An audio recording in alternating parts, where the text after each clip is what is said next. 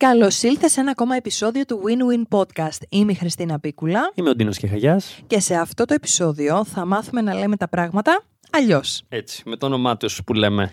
Με το όνομά τους δίνω, γιατί έχουμε τόσο πλούσιο λεξιλόγιο και δυστυχώς συνειδητά χρησιμοποιώ τη συγκεκριμένη λέξη. δεν χρησιμοποιούμε τις κατάλληλες λέξεις όταν θέλουμε να εκφραστούμε. Δεν τις χρησιμοποιούμε γιατί δεν έχουμε μάθει να τις χρησιμοποιούμε. Και η ελληνική γλώσσα είναι μια πολύ πλούσια γλώσσα και κάθε λέξη δεν είναι τυχαία δομημένη έτσι όπως είναι στην ελληνική γλώσσα και βέβαια κατέχει και την δικιά της δόνηση. Μμμ. Οπότε έχει σημασία το λεξιλόγιο που χρησιμοποιούμε και θα το αποδείξουμε αυτό το πράγμα σε όσους μας ακούν αυτή τη στιγμή αναφέροντας δύο πολύ συγκεκριμένα πειράματα, παύλα, παραδείγματα που έχουν συμβεί που το αποδεικνύουν αυτό. Μμμ, μμμ. Θες να πεις το πρώτο; Μιλάμε για το πείραμα του Ιάπωνα ερευνητή Ιμότο που είχε βάλει την ίδια ποσότητα νερού σε διάφορες συσκευασίες. Και αυτό που τελικά έκανε ήταν με τη μουσική, με λόγια, με διάφορους ήχους να μεταφέρει στο νερό να εκφράζει, να επικοινωνεί με το νερό με αυτόν τον τρόπο. Αυτό λοιπόν που έδειξε η έρευνα ήταν το εξής: ότι όταν η μουσική ήταν πιο μελωδική, ήταν πιο γλυκιά, πιο χαρούμενη, αντιδρούσε τελείως διαφορετικά το νερό από ότι όταν υπήρχε heavy metal μουσική. Και η αντίδραση επί της ουσίας ήταν έμπαινε το μόριο του νερού του συγκεκριμένου κάτω από το μικροσκόπιο και έβλεπε το πώς σχηματιζόταν Ακριβώς. τα μόρια του νερού. Ναι, και πόσο Δίναν επι- μια εικόνα. Μπράβο, πόσο επιθετική λοιπόν ήταν η διάσπαση του νερού, του μορίου του νερού και πόσο πιο χαλαρωτική και πιο ομοιόμορφες και γλυκές κινήσεις γινόταν με το άλλο είδος μουσικής. Τι θέλουμε να πούμε με αυτό; Θέλουμε να πούμε ότι είμαστε όλοι 75% νερό. Μμ. Και ο τρόπος που μιλάμε τόσο στον εαυτό μας όσο και στους άλλους έχει αντίκτυπο. Δυστυχώς, ξαναλέω, δεν το βλέπουμε συχνά όμως με τους ανθρώπους που επικοινωνούμε. Δηλαδή δεν έχουμε καταλάβει ακόμα πόσο σημαντικός είναι ο τρόπος με τον οποίο εκφραζόμαστε. Εμείς που είμαστε στο κομμάτι της προσωπικής ανάπτυξης είναι ένα από τα βασικά κομμάτια της εκπαίδευσής μας πάνω σε αυτό Το λεξιλόγιο. το λεξιλόγιο και το πώς θα μιλήσω, το πώς θα χρησιμοποιήσω τις λέξεις, ποιες είναι οι κατάλληλες λέξεις, αν υπάρχουν απαγορευμένες λέξεις και... μ, Ουσιαστικά όχι απαγορευμένες, αλλά να ξέρω πότε να χρησιμοποιώ τη λέξη αναπερίσταση. Αυτό Μμμ, θέλουμε. μμμ. Δεν υπάρχει απαγορευμένη λέξη. Μμμ. Η λέξη υπάρχει γιατί ουσιαστικά κάποιο σκοπό εξυπηρετεί. Το θέμα είναι ποια εξυπηρετεί πραγματικά τη συγκεκριμένη συνθήκη. Και να αναφέρουμε τώρα κι άλλο ένα πείραμα. Θες να μας πεις το πείραμα με Πρωτού το... πας αυτό, Ναι. να προσθέσω ότι στο πείραμα αυτό χρησιμοποιούσε και λέξεις όπως αγάπη, όπως μίσος, Μμμ. όπως φόβος και τέτοια πράγματα και έβλεπε τις αντιδράσεις. Και θέλω να προτρέψω επίσης τους ακροατές μας, θα το βάλουμε στο link του επεισοδίου, Μμμ. στο YouTube, να μπουν να δουν τις εκφράσεις των μορίων, γιατί όταν το κάνεις εικόνα θα το καταλάβεις πολύ καλύτερα το πώς αντιδράει τελικά στις λέξεις και στις μελωδίες και στις διάφορες δονήσεις. Μπράβο, πολύ ωραία ιδέα, Ντίνο. Να το Ναι. βάλουμε να έχετε και οπτική εικόνα του αυτού που σας λέμε, γιατί τα σχήματα ήταν μαγικά Μμμ. και είναι εκπληκτικό η διαφορά, δηλαδή αν δεις τη διαφορά Ναι. που συμβαίνει, έχει πραγματικά μεγάλο Με το ενδιαφέρον. που βλέπεις ας πούμε τα μόρια του νερού, στη μία περίπτωση νιώθεις πάρα πολύ όμορφα, νιώθεις άνετα, νιώθεις μια αγάπη, Μ, μια ηρεμία. μια ηρεμία Μμμ. και από την άλλη μεριά σε πιάνει ένας φόβος, Μμ. νιώθεις άβολα, νιώθεις περίεργα, το καταλαβαίνεις με το που το βλέπεις. Οπότε ναι, ναι, ναι, ναι. επειδή είναι πολύ βιωματικό αυτό, αξίζει να το δείτε και θα έχουμε το link για να το βιώσετε κι εσείς. Γιατί εν τέλει, το είπες και εσύ Χριστίνα, είμαστε δύο τρίτα νερό Μμμ. και έχει σημασία το πώς μιλάμε στον εαυτό μας, το τι σκεφτόμαστε δηλαδή επί της ουσίας, γιατί επηρεάζουμε τη σύστασή μας και πώς μιλάμε και στους άλλους, γιατί επηρεάζουμε και το πώς αισθάνονται οι άλλοι. Πες μας λίγο λοιπόν τώρα το πείραμα με το λουλούδι. Λοιπόν, ένα άλλο πείραμα το οποίο αποδεικνύει ότι οι λέξεις έχουν δόνηση και έχει σημασία είναι ότι μπορείς να πάρεις ένα λουλούδι και το έχω κάνει αυτό το πειραμα το έχεις στο μπαλκόνι σου και το ποτίζεις κανονικά κτλ. Για δύο εβδομάδες αρχίζεις, ενώ το ποτίζεις, το προσέχεις, δεν σταματάς να το προσέχεις, το βρίζεις. Που ε, βγαίνω τώρα έξω και τώρα το χρόνο μου χα- σπαταλάω για να σε ποτίσω, για να σε φροντίσω, ενώ θα έπρεπε να κάνω άλλα πράγματα. Ήθελα να φτιάξω το podcast, ήθελα να κάνω το ένα, ήθελα να κάνω το άλλο και χαλάω το χρόνο μου για σένα. Δηλαδή, παλιολούλουδο για να μην πω τι άλλο λέω, γιατί πραγματικά χρησιμοποιούσα άσχημες εκφράσεις στο λουλούδι κάθε μέρα. Μμμ. Μετά λοιπόν από δύο εβδομάδες παρατήρησα ότι το λουλούδι άρχισε να μαραίνεται, να αλλάζει η φυσιολογία του. Είχε γύρει, είχε αλλάξει, είχε πέσει. Άλλαξε η φυσιολογία του επί της Τελείως. ουσίας. Ναι. τελείως. Οπότε, στο τέλος των δύο εβδομάδων, του ξεκινάω τα γλυκόλογα. Αγαπημένο μου, και έλα να σε φροντίσω, να σε ποτίσω, να σε φτιάξω. Τι όμορφο που είσαι σήμερα και σε βλέπω και μου φτιάχνεις τη διάθεση. Και τι ωραία που είναι που σε έχω εδώ και ομορφαίνεις όλο το περιβάλλον και όλα αυτά τα γλυκόλογα που λες. Και σε αγαπάω και είμαι ερωτευμένος μαζί σου και τέτοια. Έτσι. Πώς θα έχεις έναν σύντροφο και θα του έλεγες όλα αυτά που θα του έλεγες έτσι και ειδικά στις αρχές; Τα ίδια να λες στο λουλούδι την ώρα που πότε ήθελα να σου δώσω το νεράκι σου, διψά, θέλω να σε ξεδιψάσω, τέτοια Έτσι, πράγματα. έτσι. Ωραία.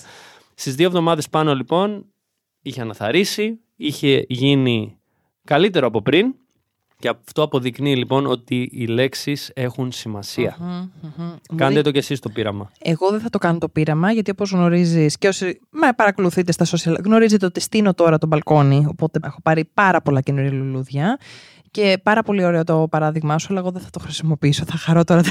Εγώ το έκανα επειδή είμαι έτσι λίγο πρακτικός Θα και, τα δεν, κα- και δεν το έχω με τα λουλούδια. Θα τα- Η αλήθεια είναι. θα λέω τα γλυκόλογα για Ναι. να πάρουν λίγο τα πάνω τους πιο γρήγορο, για να φουντώσουν ακόμα πιο γρήγορα. Οκ. Οπότε θα κάνω skip το ένα βήμα. Έχει αξία πάντως γιατί όντως το να το δεις να συμβαίνει αυτό το πράγμα γράφει μέσα σου. Ισχύει. Μπορώ να φέρω κι εγώ τώρα ένα παράδειγμα που θυμάμαι. Είχα λοιπόν μία ορχιδέα. Μμμ. Ήταν από τα πρώτα δώρα, τα πρώτα λουλούδια που μου είχε φέρει ο σύντροφός μου. Μμμ. Η ορχιδέα λοιπόν κράτησε εκεί πέντε μέρες, έξι μέρες, μετά τέρμα. Δεν ξανά έβγαλε λοιπόν τίποτα σε λουλούδια. Ο σύντροφός μου συνέχισε να μου φέρνει λουλούδια και συνέχιζα εγώ να πετάω γλάστρες. Αυτό γινότανε. Το αποτέλεσμα ήταν το εξής. Αποφάσισα για συναισθηματικούς λόγους να κρατήσω το πρώτο λουλούδι που μου είχε φέρει και το έχω αλλάξει περιβάλλον και άρχισα να το φροντίζω και να λέω ότι όμορφο που είσαι και λοιπά και λοιπά και θα το φτιάξουμε και θα το βελτιώσουμε και θα κάνουμε. Δηλαδή άρχισα να λέω κι εγώ όμορφα λόγια πάνω σε αυτό. Με αποτέλεσμα, παιδιά, δυόμιση σχεδόν χρόνια μετά, από τότε που πέριξε τα λουλούδια του, φέτος τώρα πριν 10 μέρες να έχει ανθίσει και θα σας βάλω και φωτογραφία να το δείτε Μμμ. ότι είναι λες και το πήραμε τώρα Ναι. είναι εκπληκτικό. Είναι κάτι το οποίο δεν το περίμενα, αλλά σας λέω μόνο και μόνο για συναισθηματικούς λόγους και γνωρίζοντας τη δύναμη των λέξεων και της φροντίδας βέβαια, γιατί δεν θέλει μόνο να του πετάξεις το νερό και να το ποτίσεις απλά.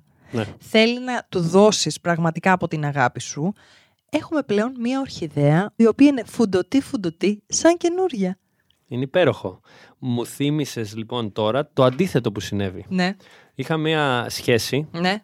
η οποία δεν πήγαινε καλά Μμμ. και ήθελα με κάποιο τρόπο να τη φτιάξω και έκανα ό,τι μπορούσα πριν αρκετά χρόνια. Και μ, δεν πήγαινε το πράγμα. οκ; Εγώ δεν το βλέπα. Αγοράζω λοιπόν στη κοπέλα μια ορχιδέα και της λέω κράτησε αυτό το λουλούδι και τα λοιπά. Και μου λέει το λουλούδι δεν. Δεν πάει το λουλούδι, δεν πάει. Επί της ουσίας, επειδή δεν πήγαινε η σχέση μας, η ενέργεια που υπήρχε στη σχέση επηρέασε το λουλούδι και δεν επέζησε το λουλούδι ό,τι και να έκανε για να το σώσει το λουλούδι επί της ουσίας. Ήταν αυτό και το συνέδεσα αυτό αργότερα, δεν το είχα συνειδητοποιήσει εκείνη τη στιγμή. Μμμ. Γιατί έκανε ό,τι χρειαζόταν για το λουλούδι. Δεν ήταν Ναι, αυτό αλλά... το πρόβλημα. Ήταν το θέμα της ενέργειας Της λοιπόν ενέργειας, που μπράβο. υπήρχε στη μεταξύ μας σχέση που επηρέασε το λουλούδι. Θα πούμε λοιπόν τώρα κάποια πρακτικά παραδείγματα για να ταυτιστούν, γιατί είμαι σίγουρη ότι με τα παραδείγματα θα ταυτιστεί ο περισσότερος κόσμος, για το τι λέμε, πόσο τελικά δεν μας βοηθούν αυτά που λέμε Μμμ. και γιατί χρειάζεται να χρησιμοποιήσουμε άλλες λέξεις όταν θέλουμε να εκφραστούμε. Για παράδειγμα, που πιστεύω σε αυτό θα ταυτιστεί ο περισσότερος κόσμος, είναι φοβερό, τρομερό. Καλά, δεν υπάρχει. Απίστευτο. Δεν θα πιστέψεις τι μου συνέβη. Μμ. Το φοβερό και το τρομερό βέβαια είναι τόσο σύνηθες. Τα ακούμε τόσο πολύ συχνά και το ότι κάτι δεν υπάρχει. Μμμ. Και η απάντηση μου είναι, «Ω ναι, υπάρχει». Να πω κάτι πάνω σε αυτό. Ναι, ναι. Λοιπόν, πανηγύρισα πάρα πολύ τις προηγούμενες μέρες, νομίζω ήταν πριν καμιά δεκαριά μέρες, γιατί ακούω στο ραδιόφωνο μια διαφήμιση. Ναι. Μπορεί να την έχεις ακούσει κι εσύ. Ναι. Έχει βγάλει λοιπόν μια διαφήμιση, ένα application Μμμ. της Κοσμοτέ, το Χρόνος, που περιγράφει ουσιαστικά ότι μπορείς να μπεις μέσα στο application και να ζήσεις τον Παρθενώνα, την αρχαία Ελλάδα και τα λοιπά, με AI και ο- το καθεξής. Και παρουσιάζει ότι έχει μια ψηφιακή βοηθό που μπορεί να σου δείξει όλα αυτά. Μμμ. Και λέει ο τύπος στη διαφήμιση, πω πω μπήκα μέσα στο Παρθενώνα, έβλεπα όπως ήταν στην αρχαία Ελλάδα τον Παρθενώνα και το άγαλμα της Αθηνάς δεν υπάρχει και λέει η ψηφιακή βοηθός. Ναι. Όντως δεν υπάρχει, αλλά μέσα από την εφαρμογή Κοσμοτέ Χρόνος μπορούμε να σας το δείξουμε. και λέω επιτέλους έγινε σωστή χρήση του δεν υπάρχει. Μμ.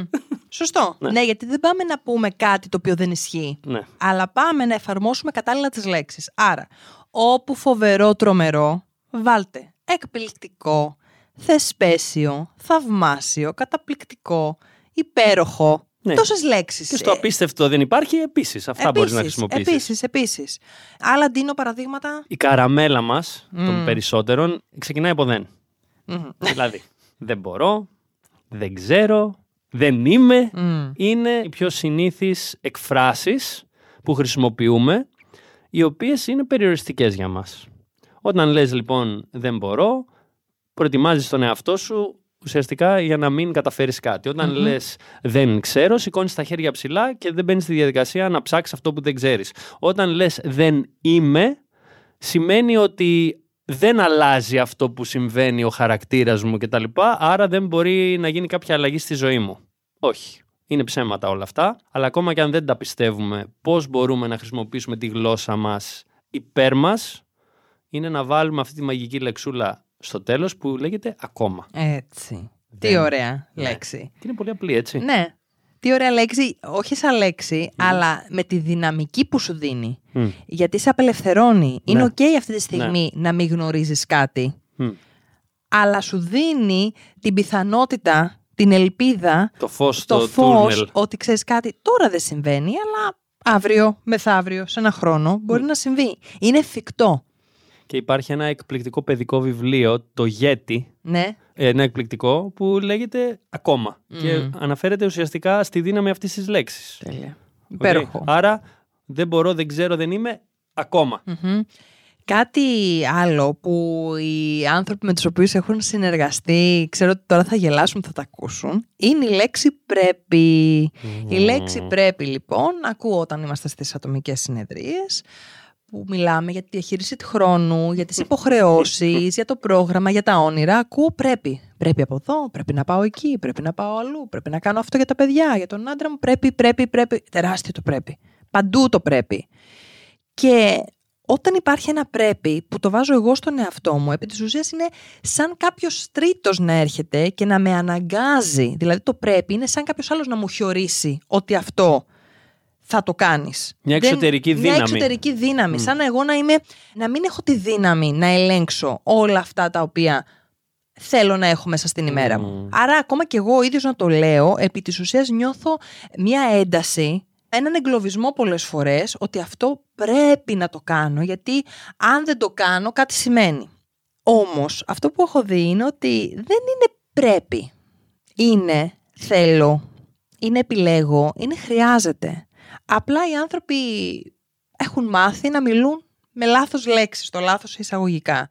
Και μια άσκηση την οποία τους βάζω πολύ συχνά να κάνουν, αλλά και θα ήθελα να παραπέμψω και εδώ τους φίλους που μας ακούν, είναι ότι όταν έχετε τη λίστα με τα πρέπει σας, βάλτε το πρέπει, βγάλτε το τελείως και πείτε θέλω να πληρώσω το λογαριασμό μου. Θέλω να παρακολουθήσω το συγκεκριμένο σεμινάριο. Επιλέγω να πάω τη Δευτέρα το μεσημέρι στο σούπερ μάρκετ.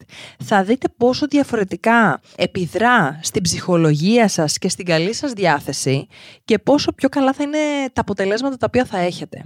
Γιατί θα μου πούν κάποιοι που δεν γνωρίζουν. Μα θέλω να πληρώσω το λογαριασμό, αλήθεια.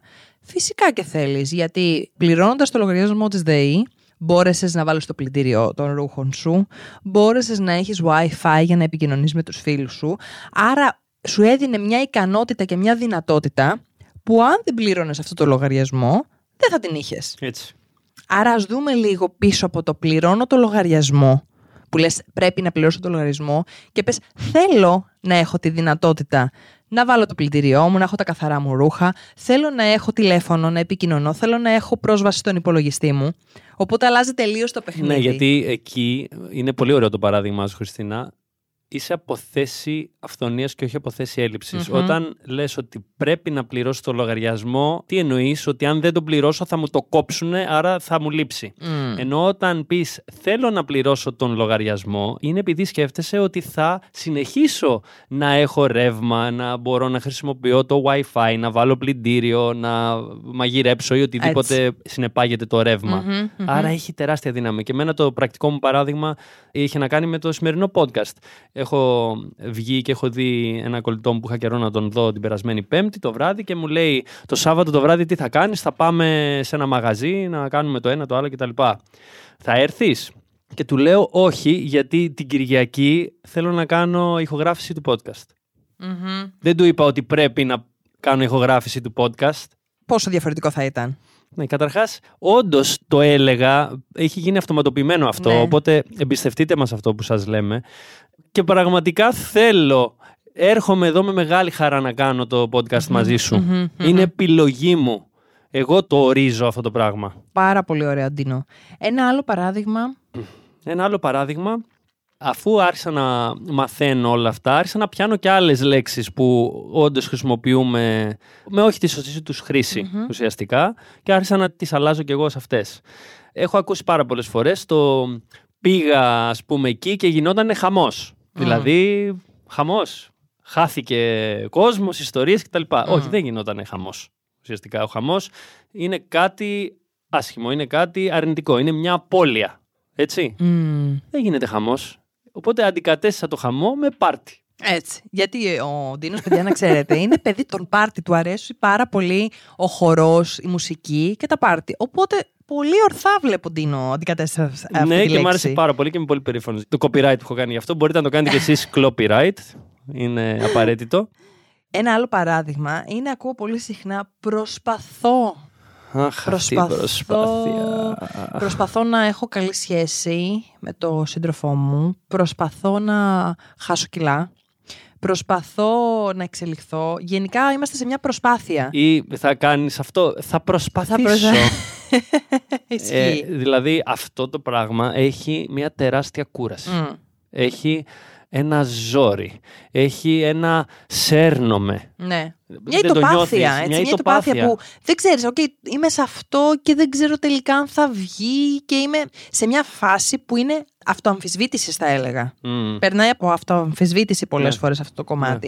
Ναι. Άρα, εδώ σας προκαλώ, όταν είσαστε στην προσπάθεια, να λέτε Είμαι στη διαδικασία ή το κάνω. Δηλαδή, τι κάνω, αν θέλετε να πείτε ότι είσαστε σε διαδικασία απελευθέρωσης βάρους ή χάνω βάρος, απελευθερώνω βάρος. Να πούμε και αυτό το παράδειγμα. Πει, ναι, πολύ απελευθερώνω βάρος, γιατί το χάνω έχει μια αρνητική έννοια. Μπράβο, έτσι, και αν το χάνω, μπορώ και να το ξαναβρω Έτσι, αυτό ισχύει και για τα χρήματα έτσι. και για το βάρος, το σωματικό. Οπότε απελευθερώνω σημαίνει ότι λυτρώνουμε επί της ουσια κατά κάποιο τρόπο. Μπορείτε να πείτε ότι επιχειρώ. Ότι δοκιμάζω. Ναι είναι πολλές οι λέξεις που μπορούμε να χρησιμοποιήσουμε. Και θα μου πείτε τώρα, μα καλά, πώς θα αλλάξουμε το λεξιλόγιο από τη μια στιγμή στην άλλη. Εγώ θέλω να σας προτείνω απλά να είσαστε συνειδητοί. Και με το που βλέπετε, που τσιμπάτε επί της ουσίας, ότι λέτε αυτές τις λέξεις, επί τόπου να το διορθώνετε. Και να λέτε την πρόταση διαφορετικά. Με αυτόν τον τρόπο θα αρχίσει σιγά σιγά να βελτιώνετε το λεξιλόγιό σας προς όφελός σας. Να προτείνω κάτι σε αυτό. Βιωματικά εγώ όταν άρχισα να το μαθαίνω όλο αυτό, μου ήταν πιο εύκολο. Βασικά έχει τρία στάδια Το πρώτο στάδιο είναι να παρατηρώ τι λένε οι άλλοι. Δηλαδή, να πιάνω όταν θα πεις Χριστίνα, πω πω πήγα σε ένα φοβερό είδα μια τρομερή έφαγα ένα γλυκό που δεν υπάρχει Τώρα που το έφαγες, ναι, δεν υπάρχει. Ναι. Okay. Να τα πιάνω όταν τα λέει αυτά, mm-hmm. οποιοδήποτε είναι στον περίγυρό μου, και να λέω, Οπ, αυτό χρησιμοποίησε τώρα αυτή τη λέξη. Να πιάνω όταν λέει, «Ε, θα προσπαθήσω να σου στείλω μήνυμα για να βγούμε για καφέ. Mm. Κατάλαβα. Ναι. Ωραία. Δεν μπορώ τώρα να κάνω αυτό το πράγμα, ας πούμε, ή δεν ξέρω πώς να το κάνω. Mm-hmm. Να εστιάζω στο τι λένε οι άλλοι πρώτα. Να τα πιάνω. Βέβαια. Είναι πιο εύκολο συνήθως. Είναι Έχεις πιο δίκιο εύκολο. να βλέπουμε στους άλλους τα λάθη. Το δεύτερο στάδιο είναι εγώ όταν τα λέω, να με πιάνω. Μμμ. Στην αρχή θα συνεχίσω γιατί είναι συνήθεια. Έτσι. Έχω αναπτύξει μια συνήθεια ετών και μιλάω έτσι. Οπότε, οκ, όχι μαστίγιο. Άρα, με βλέπω εμένα και με πιάνω εμένα όταν το λέω. Να λέω Α, κοίτα τώρα είπε ότι είναι φοβερό, είναι τρομερό κτλ. Πολύ ωραία. Τι θα μπορούσα να πω, να πω το άλλο. Μμμ. Και το τρίτο κομμάτι είναι τι σκέφτομαι. Μμμ. Το εσωτερικό κομμάτι.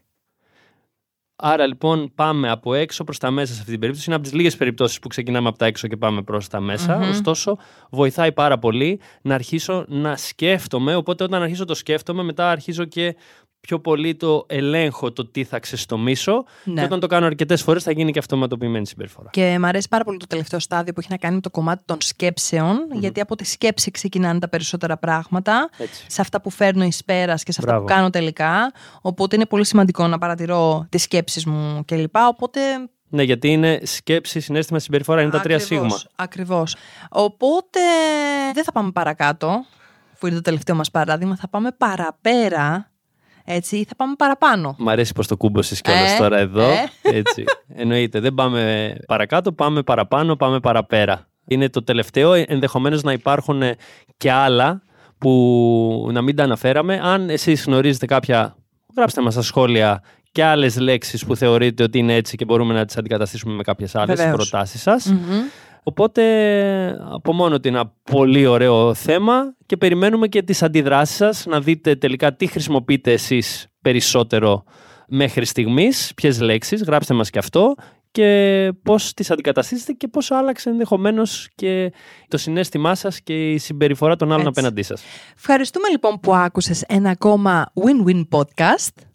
Ευχαριστώ πάρα πολύ Χριστίνα, ήταν πολύ ωραίο το επεισόδιο, το απόλαυσα. Χαίρομαι πάρα πολύ, Ντίνο. Τα λέμε σύντομα. Γεια σας!